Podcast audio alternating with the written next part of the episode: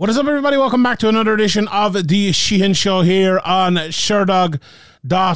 And I am back after a few weeks off with some PFL action. Obviously, it's uh, the second batch of PFL fights coming up. It's PFL uh, four regular season from uh, this year. It's on on the uh, the eighth of uh, of June. It's starting at 6 p.m. Uh, ET, and you can obviously find it on your uh, your local listings wherever you are in the world. And uh, it's actually it's a it's a pretty good card. The featherweights and the light heavyweights are on show, and I suppose there's a lot of different fights going to be featured, and I suppose there was uh, supposed to be, and uh, we, we have to talk about, I suppose, the elephant in the room in terms of all these um, drug test failures. Now, I've talked about them in uh, in in detail in a few different podcasts, um, so there's no point kind of getting into maybe all that. Although I will here in a second, but I the biggest bigger thing I want to talk about here, just before I get into the preview of the card, is what it actually means for the tournaments going forward, which is obviously what I've been talking about in these previews for the last while. But if you haven't heard, um, there has been uh, a whole litany of drug test failures after the first round of fights. So uh, the biggest names, I suppose, Rob Wilkinson failed, and all of these people as well they'll have their some of them have already gone in front of the Nevada State Athletic Commission. Some of them uh, have have but have to do it again, and some of them haven't yet. So you know, everyone have the has the right to have their B sample done and their day in, in whatever sort of court it is if they want it. So keep that in mind as well. But the people who have been flagged, I should say, better than anything else, uh, Rob Wilkinson, obviously the standout name, the light heavyweight champion, the standout fighter in PFL o- over the last year, I would suppose, with, with a couple of others. Uh, Krzysztof Jotko uh, and Will Fleury, who both fought e- each other last time out. Uh, Rizvan Kuniev, uh, Bruno Cappelozza, the former champion, uh, Mohamed Fa- uh, uh, Cesar Ferreira, Daniel Torres, and uh, Thiago Santos as well. I hope I'm missing anyone there, but that is the, the top and bottom of it, I suppose. And you know, just I suppose to briefly recap my thoughts in it again is that it's interesting how and like I, saw a lot of people saying like oh it's PFL and you know everyone in PFL is taking drugs and everything like this. I actually think it's an MMA wide problem in that, but also I think it's a Nevada thing in terms of all of these failures because they are the reason for it, right? This was a Nevada test. This wasn't USADA or PFL or anything like that, and like my initial my initial thought when there was so many test failures was um it, some mistake must have happened. Like there was so, like they all, all these tests got you know thrown in together and one person had it and they all ended up or something like that. That was my uh, initial thought. And obviously that seems like it's it's obviously not the case now. But then the second part of this was how did they catch all of these people? And i think that's a very interesting question that you know if um if an intrepid reporter maybe was to get onto a Nevada State election, uh, a, Nevada State Athletic Commission call, uh, and possibly ask them if they have some sort of new testing or anything like that, it's uh, it, it, would be very very interesting to see if they have that. And obviously they're catching people better than they have ever caught them before, and it's yeah, it's it's interesting. Obviously the UFC have. Um, USADA and they're doing a lot of their testing, but when they go to Nevada and different places, they test as well. But when there's um, you know, obviously three different fight nights in a row, three weeks in a row in the same place. Very, very interesting that they were all, I suppose, caught by the one commission. So look, going forward, I wonder what the, the state of play will be. But look, I don't think anyone involved in MMA hasn't thought that there was like a rife use of PEDs you know, whether that's inside the UFC, outside the UFC, inside PFL, outside PFL, Bellator, wherever it might be. And like, if you've listened to any of my comments I've made over the last few years, do I think that um, the, the USADA has gotten rid of him? Mm, I don't, to be honest. And there's another debate again is like, should they even be gotten rid of? And that's as I said, a debate for another day. You'd want a, a, half an hour, an hour long show, maybe to have that debate. Check out my, my guy Luke Thomas for for a lot of that. He's more educated than me and everything. But the state of play, so that's the state of play we have. But the state of play with the tournaments then is something I will discuss on the shows going forward. I suppose I will discuss them on the weeks where it's prevalent when those weight classes uh, are up, and I'll tell you who's new in the um, uh, in each uh, bracket, and also uh, what the matches are going to look like. Obviously, so we will uh, we will start off today by doing that.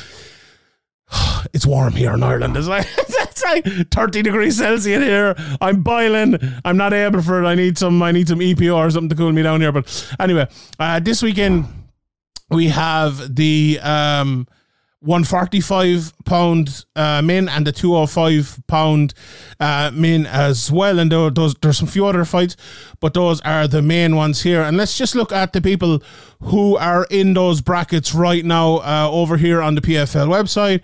So we have Brendan Loughnane after um, one fight uh, who is on five points, Bubba Jenkins on three points, uh, Movlid uh, on three points, and Gabriel Braga on three points as well. Then we've uh, Jesus Pinedo, Ryoji Kudo, Chris Wade, Marlon Moraes, all on zero points with their for their first fights, Tyler Diamond and Jo Sung Bin. Um, and then over on the uh, light heavyweight standings, we have Marthin Hamlet and Josh Silveira, who are about on six points, Ty Flores on three points, and then we have Delan Monte uh, Sam Kei, Tim Caron, uh, all on zero points. Sorry, yeah, Sam, just Delan Monte and Sam Kei, who are on three points, who had one fight already. So only five guys have had fights there. Uh, but coming in as well, who without a fight, uh, Tim, as I mentioned, Tim Caron, Tyler Johnson, Impa Kasanganay, Andrew Sanchez, and Dan Spohn. So a few familiar names there look, the people they brought in, I think Sanganai is a very good addition to it. Obviously, we've seen Andrew Sanchez around, Dan Spohn has been uh, in the tournament before. So some good fill-ins there, and for the other side of it, Tyler Diamond. Let's we'll talk about him in a second, but I think he's an actually an, an excellent fill-in, and I think could cause a few shocks. So uh, very, very good. And I was impressed as well uh, watching Jo uh, Sung Bin. So we'll we'll talk about him as well uh, in a minute. The last thing I'll say on this is I think it's very a very very unfortunate time for PFL. Probably the worst time for it to happen because you're after one fight um, it kind of messes up the the whole tournament because you had a tournament started and you've had to adjust the whole tournament after one fight. If this happened and they lost eight people on the eve of the tournament, you could get eight new people in and it's all eight starting from the start, you know? Or even if it happened after the regular season, we could get new people in and they're straight into the playoffs. It feels like, you know, you've one fight to, earn your way. We saw it happening last year with, with, even one or two of the winners, and there's no problem with it. So it's a very, very unfortunate. I, like, I feel a bit bad for PFL if I'm being honest, because it's, I, I would say if they had the choice and they could, like, click their fingers and restart their tournaments and call off, you know, the fights that have already happened, they would, they would, but they can't really do that. It'd be unfair in the likes of Brendan Loughnane and Bubba Jenkins uh, and others to, to do that. They, they go forward. You know, plus they have TV deals and everything like that as well. You can't just uh, you can't just stop. So they have to. Uh, the show must go on, as they say in MMA, and uh, and that it will. But that is a state of play, and I hope I uh, I uh, explain that somewhat at least for the next few weeks. We can uh, we can talk about the fights and uh, more and look at uh, look at who's fighting and all of that. Um, I think j- just one last thing on it. I suppose I think with the the names of some of the people who've actually failed I, I just wonder, like, how or flagged, I should say. I wonder maybe how long they'll be out and if they can come back next year and they, you know, if they'll even still be with the PFL because you wouldn't like to, to lose Bruno Cappelozza, who's one of your best guys. You wouldn't like to lose Thiago Santos, who's a big star in the UFC and came over. You wouldn't like to lose Will Fleury when you're coming in to Ireland here at the end of the, uh, of the year Rob Wilkinson, you know, who's probably your arguably your best fighter. Be very unfortunate to lose all of them. Now, what is their stance going to be? We, I suppose, we will see on that, uh, and maybe they'll pick and choose, which is probably the right, right way. Uh, to do it, depending on, as I said, how the B samples and all of that go. But uh, it's an interesting time for the PFL, and not only this season, but how next season will look as well. Right, let's talk about let's talk about the fights. Um, and uh, first of all, in, in the main event, it's going to be Brendan Loughnane versus uh, Jesus Pinedo. Now, I got the odds here as well. I'll give you the odds for these fights, and these are from my friends over fightodds.io. Uh, I believe uh, it is. Um, you know, take these odds now with a pinch of salt. Please look them up yourself uh, as well because these are very much the first odds. The second I saw these odds coming out, I was making these video. So from this video, even so from um, everyone knows the odds change rapidly once they, they, they come out at the start. But uh, minus 500 for Brendan Loughnane against uh, plus 375 for Jesus Pinedo in, um, you know, an interesting fight between. Uh, between the pair, I suppose. Like Loughnane, uh, if you don't uh, know Loughnane by now, you you probably uh, you probably never know him. Uh, went on a great run last year looked so so good as someone who's been covering his career for a long time. Saw him fight as uh, a 135er against uh, Tom Duquesnoy in, in Dublin. How long ago was that? I'll, I'll look it up here on, on Sherdog. It's God, it feels like oh look at this, 2015. So what? Eight years ago. My lord, eight eight years ago is an awful, awful, awful long time. Um, but yeah, he was on the Ultimate Fighter. Remember a long time ago as well. Fought uh, against Norman Park to try to get into the house and things like that. So he's been around for a long time. But you know, we all, we all know what happened with um with Brendan Loughnane. He was obviously on his way to get into uh, the UFC won the fight against Bill Algeo, dominated him, took him down the last second, and then Dana White cut him because uh, Dana White didn't go. Dana White didn't sign him because he went for a takedown to win a fight when he's wanted probably the best fighter ever. Maybe maybe there's someone else, but he has to be up there with the best fighter to ever fight on the contender series. But he hasn't looked back since. He's on good money now, and he's you know, since then, like it's insane the amount of fights Brendan Loughnane has had in the last while. That was 2019, right? Signed for the PFL shortly after that. He fought Matt Wagy, David Valencia, Sheymon Moraes, Tyler Diamond, Movlid. Uh, he fought Kudo. He fought Ago Huskic. Uh, he fought uh, Chris Wade, Bubba Jenkins, Marlon Moraes. And he's won all but one of them against Movlid in a split decision, which it was actually a lot closer of a fight than, a lot of people maybe remembered. So what a run Brendan Loughnane has been on. An absolutely unbelievable uh, run. And you know, if you look at Pinedo as well, he's been on a, a pretty good run. Okay, he lost his last fight uh, to start off the season uh, against uh, against uh, Gabriel Braga, but he won four in a row before that. He did. He was in the UFC for a bit of a stretch, went one and one there, but before that as well, he had won what seven in a row. So what a run he has been on, and started off his career with a good few wins as well. He's only lost what three fights since 2014. So what a great run he's been on, and you know getting a lot of finishes, a lot of knockouts and things like that uh, as well. It's it's two guys really who have you know, put it all on the line over the last few years. Only 26 years of age, uh, Pinedo and Brendan Loughnane. You know, he's getting on a little bit, I suppose, into 33 years of age now, but still in the prime, in the real prime of his career. And I think if you watched him last year, you would know it. Like, I, I had high enough expectations for Brendan Loughnane, having, as I said, having watched him for a long time. And I didn't think he'd be able to reach the levels he reached last year, honest to God. And I was even saying it like if he got to the UFC or if he was in the UFC, uh, uh, I should say more correctly, I think he could be a, a, highly ranked fighter there with the performances he put on against the likes of Chris Wade and, and Bubba Jenkins and Huskic before that. He was phenomenal in those fights. Like he fought Kudo, was he could have lost that fight, but it was um he, it was one where he, he kind of got he came into a few of those fights with with injuries and things, but by the end of the season, when he got his uh, when he got his injuries together, he looked the best he's ever looked.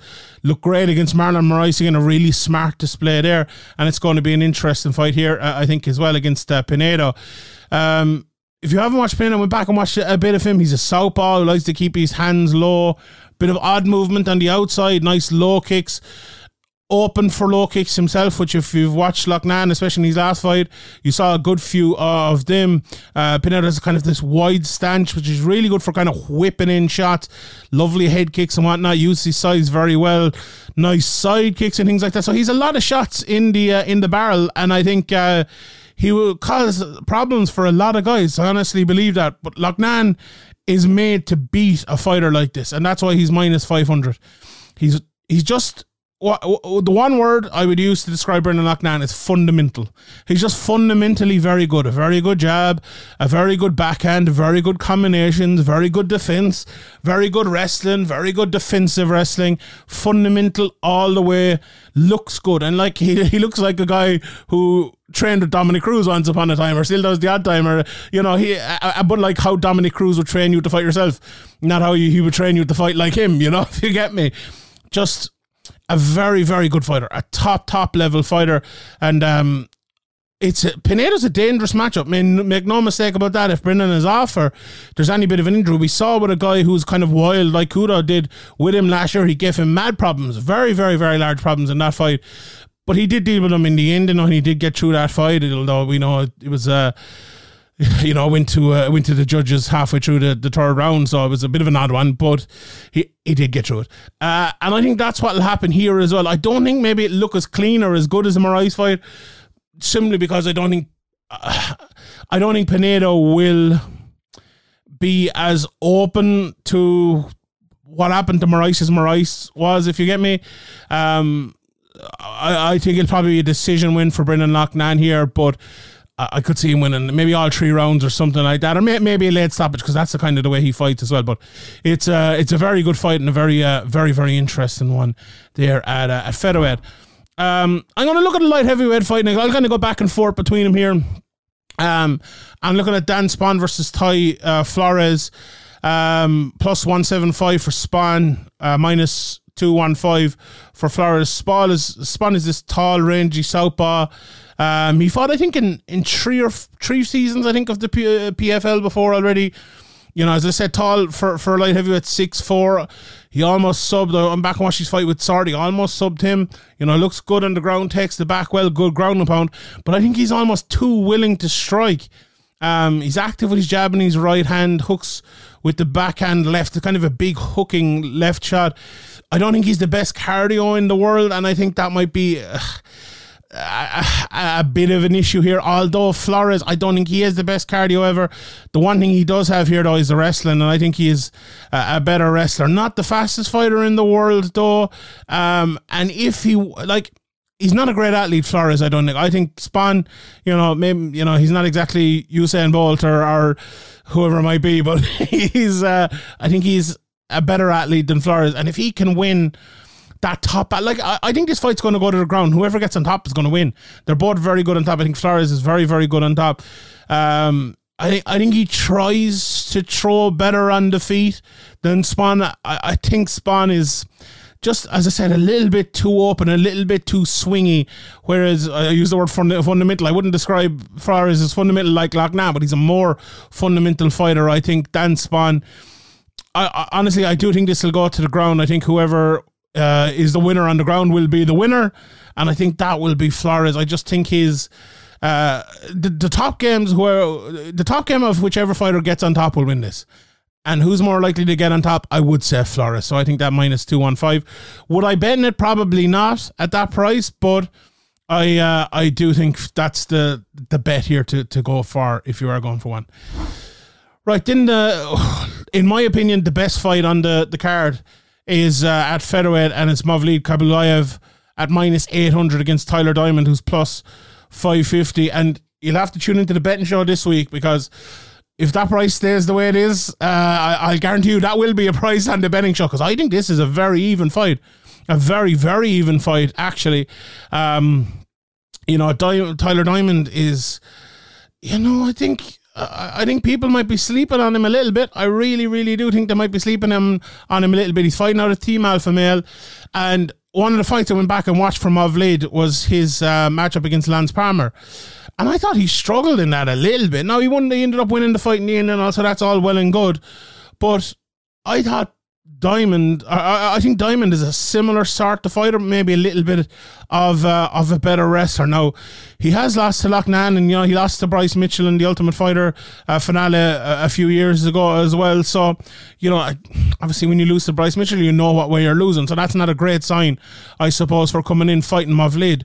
But if he can do and learn from what Palmer did and learned, I think there's a chance because I think I, I think Diamond is not a bad striker at all. He has, you know, he has a bit of power. He, he doesn't have a lot of knockouts or anything like that on his record. But I liked what I saw from him, and I think like horses for courses. You know, I, I, I just have a feeling this fight is going to be a little bit, um, a, a, little bit closer maybe than a lot of people think, and certainly closer than that minus eight hundred uh, betting line there. Like what Cab, uh, what Movlid has, right? He, uh, we'll talk about what he really has in a second, but what he has is flying knees, and he's a flying knee uh, uh, KO of the year contender over uh, Damon Jackson, but he is a wrestle first fighter. Let's be real about that. Uh, he is well rounded, but wrestle first. Moves his hands. Uh, very kind of odd, quick motion. You, you don't know what he's going to do, if he's going to punch you, if he's going to try to take you down, or what. Um, but he's a very risk averse fighter. And if you wait on him, he'll wait on you and he'll continue to wait on you. And um, that turns his fights into very close fights sometimes. So if you're Diamond and you can stop the takedown and land a few shots, it could turn that close fight your way, you know? So Diamond, as I said, alpha male college wrestler, he his striking looks good. You know, he throws a lot of fans like the cats catch catch cacks. I can't say it. Catch kicks. That's very hard to say. Why is that so hard to say? He likes to catch kicks. Um, he looks to attack immediately as well when he gets to the ground. Now he has good wrestling, as I mentioned as well, but will he be able to take Movlid down? Like if one of them can take each other down, they've been the fight. I think it's simple as that. I think Movlid is probably more um, probable that he will get the takedown, but I wouldn't more possible. I wouldn't say it's probable though. I w- I wouldn't say that Diamond is very good grinding against the cage, jabs when leading. Um, when he leads, he leads with his jab, but when he's pushed back, he throws punches as well, which can open you for the takedown, absolutely, especially against someone as good as Movlid, but also allows you to land strikes. So, if that's the price, if that is the price on the betting show, Tyler Diamond will be my pick at minus or at plus five fifty.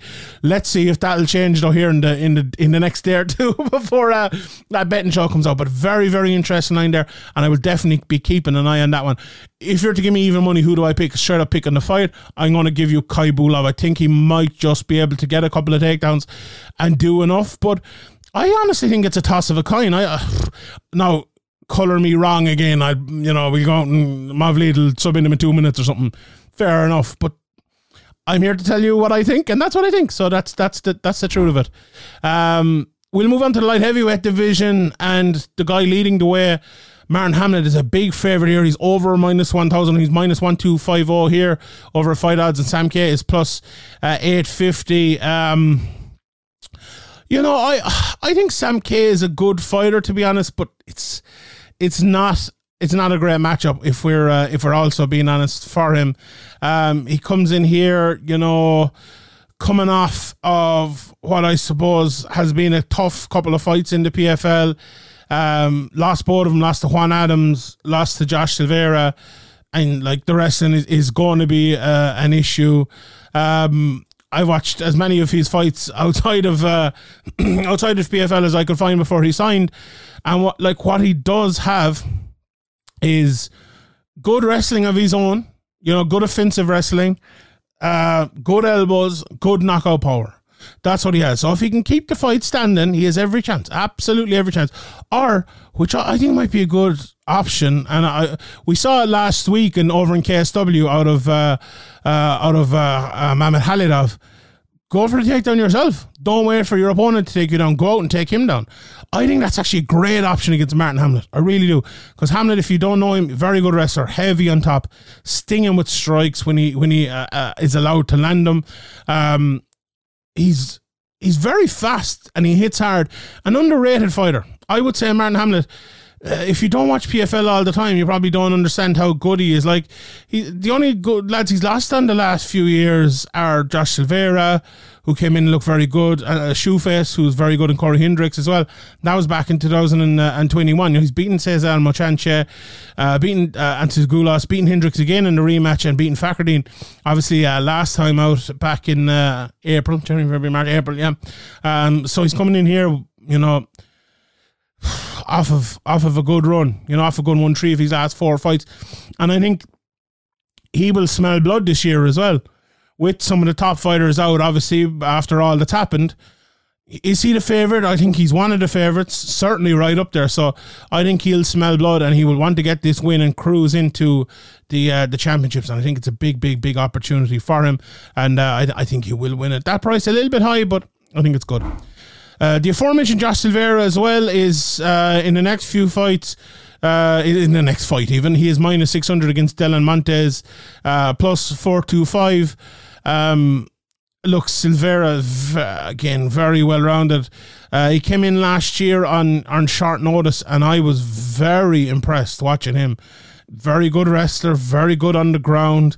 He's 10 and 1 now. You know, he lost last year to Omari Akhmedov, who went all the way to the, the final, but he beat Marthin Hamlet last year, as I mentioned earlier, and he's not fighting him uh, today. He's fighting Delan Monte, but that could be a fight that'll happen again down the line. And as I said, Marthin Hamlet thinks he's one of the favourites. Josh Silveira, there's a million quid up in the line here, and these lads are going to be going for it. So it's it's a big, big, big opportunity, and a big opportunity as well for uh, for Delan Monte, you know, who lost to uh, Rob Wilkinson and Ty Flores and his last two lost to Shoeface as well before that. But as I said again, these lads are all win in with big chances now.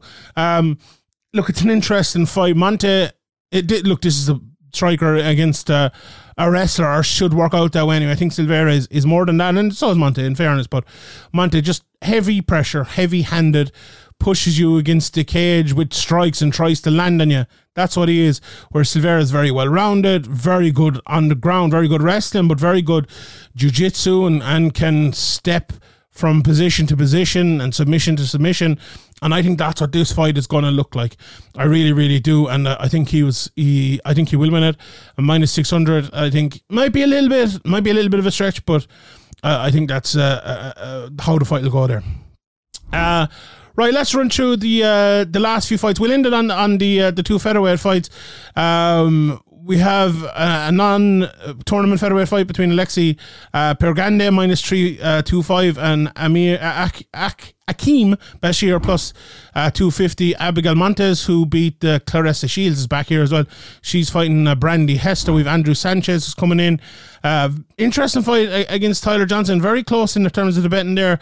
Minus 150 over um, plus 120 for Johnson. I would favour Sanchez, but Johnson, you know, it'd be interesting to see if he can climb that as well. And on the Montes one, she's minus 450 plus 350 for uh, for Hester. Um, I mentioned Impa Kasanganay earlier on. Uh, he's fighting Tim Caron. We know Impa Kasanganay throw all these big wild shots. Caron, he's tall, strong, not the fastest in the world, and not the best wrestler. I think this will be a striker matchup, and you don't want to put on a striker matchup against Kasanganay. I think he'll be able to get his shots off, and I think he'll be able to uh, to land there. Uh, and in the last three, as I mentioned, with the the, the featherweight matchups, uh, Gabriel Alves Braga against Marlon Moraes. Um, Braga is minus uh, 315, Moraes plus 255. If I didn't give you the, the price on the Kasanganay went actually minus 450. He is Tim Caron plus 350. I think that's just about right. Uh, I think the Braga price is about right as well. He's a very good boxer. Uh, very heavy hips when he's on the ground and he can get it to the ground. Um, I and for Moraes, look, Moraes has looked good early in all of the fights where he's looked bad after that. All of them nearly. So he can win any of these fights, but he has to do it early. He has to do it in minute one or two. And if he doesn't, it's going to go bad for him. It really is because I just don't think he has it in him anymore to go and produce a long distance fight. It just, I know maybe I'm wrong. We, we will see. But someone like Braga who can box, who can be heavy on the ground, if Moraes doesn't get it done early, it feels like the pain will be brought by, by Braga. So this is the sort of bit. If I'm looking at it from a betting point of view, maybe Moraes the first round and then Braga overall. I think something like that. But I do I do think Braga will win it. It's hard to pick Marlon Moraes at this stage of his career. He was a great fighter, but he, you know it's hard to say he, he still is that. Um, you know the the perennial PFL featherweights in Bubba Jenkins and, and Chris Wade. Chris Wade, first of all, is taking on Ryoji Kudo, my guy, one of my favorite fighters. Uh, Wade is minus 270, Kuja, uh, Kudo is plus 210. And everyone knows every time I, but I, I say Kuja plus, I'm like, well, yes, let's look at that because that's not a bad bet at all. Um, you know, Wade is, is a good fighter, a very good fighter. He kicks uh, a lot for a guy who is, you know, I suppose, known as a wrestler which means it kind of does turn into a wrestling match sometimes because if someone wants to wrestle against him, he throws a lot of kicks out there to allow himself to be wrestled, which he's happy with. He's very strong, um, very willing to throw as a striker, but also very good uh, on the ground, unless he's fighting someone, you know, like a Jenkins or something who's a very good wrestler. Whereas Kudo is so, so fast. Uh, really powerful, good takedowns as well. Maybe not as good as Wade. That might be the problem and a really good counter fighter as well. So if Wade is throwing those shots, Kudo will be there to land shots back. Um, we saw the issue he had with Bubba last year, a bit small, and when he does get kind of caught, finds it very hard to get out. And I mean, caught in a bear hug or caught in in the clinch, very hard to get out. That's what Wade needs to do. Can he do it? Probably uh, plus 270. If you gave me Kudo plus 300, I'd probably take it at plus 210. I'm not so sure. I'm not so sure. And in the final fight, uh, in, uh, in, the middle of the card, I think this is topping the preliminary uh, edition of the card. Uh, Bubba Jenkins against Sung Bin Jo. Um, uh, Joe, all he's wins by stoppages, big and fast for the weight. Um, but his head is up in the air and he's there to be hit. A lot of pressure, counters everything. He just throws all the time. But the problem here, big problem, he's open to the takedown. We saw it in the fight, was it against Tyler Diamond? He fought, wasn't it? But keeps fighting when taken down and is able to get back up. Uh, Bob, obviously, we know is, is a southpaw. Very good wrestler. He out wrestled. I was mentioning he wrestled Lance Palmer back in the day. Uh, out wrestled Kudo last year. He out wrestled uh, Wade and got all the way until he met Brendan Loughnane. But he jumps in with his striking. But it is effective. You know, it is effective. Uh, but will he want to be doing that against Jo? I'm not too sure. He looks better and better, but I don't I don't think this is the sort of fight when you tested and he's minus four ten plus three ten for uh, for Jo. Uh, I think the wrestling here will be the biggest factor. I think Bubba will hold on to him. And it's not even the wrestling. I think the wrestle clinch against the cage for Bubba, like he did in uh, in the semi final last year, is the way to win this fight for him. And I do think that's how he will. Uh, I do think that's how he will win it. So yeah, those are uh, those are my picks. That is my preview, and uh, yeah, it should be uh, should be fun. It's on this Thursday night, I believe. Um, uh, ESPN over in the states, and uh, you can find it here as well in, in Ireland, and find your in on your local listings uh, all over. But I believe it's on the zone in Ireland. Yeah, so find it on your local listings uh, everywhere else around the world. Uh, all right, we will leave it there until next week. I'll be back with the, the preview for that card and the week after as well. So I will see you then. My name is Sean Sheehan for Sherdog.com, and I'll see you all next time.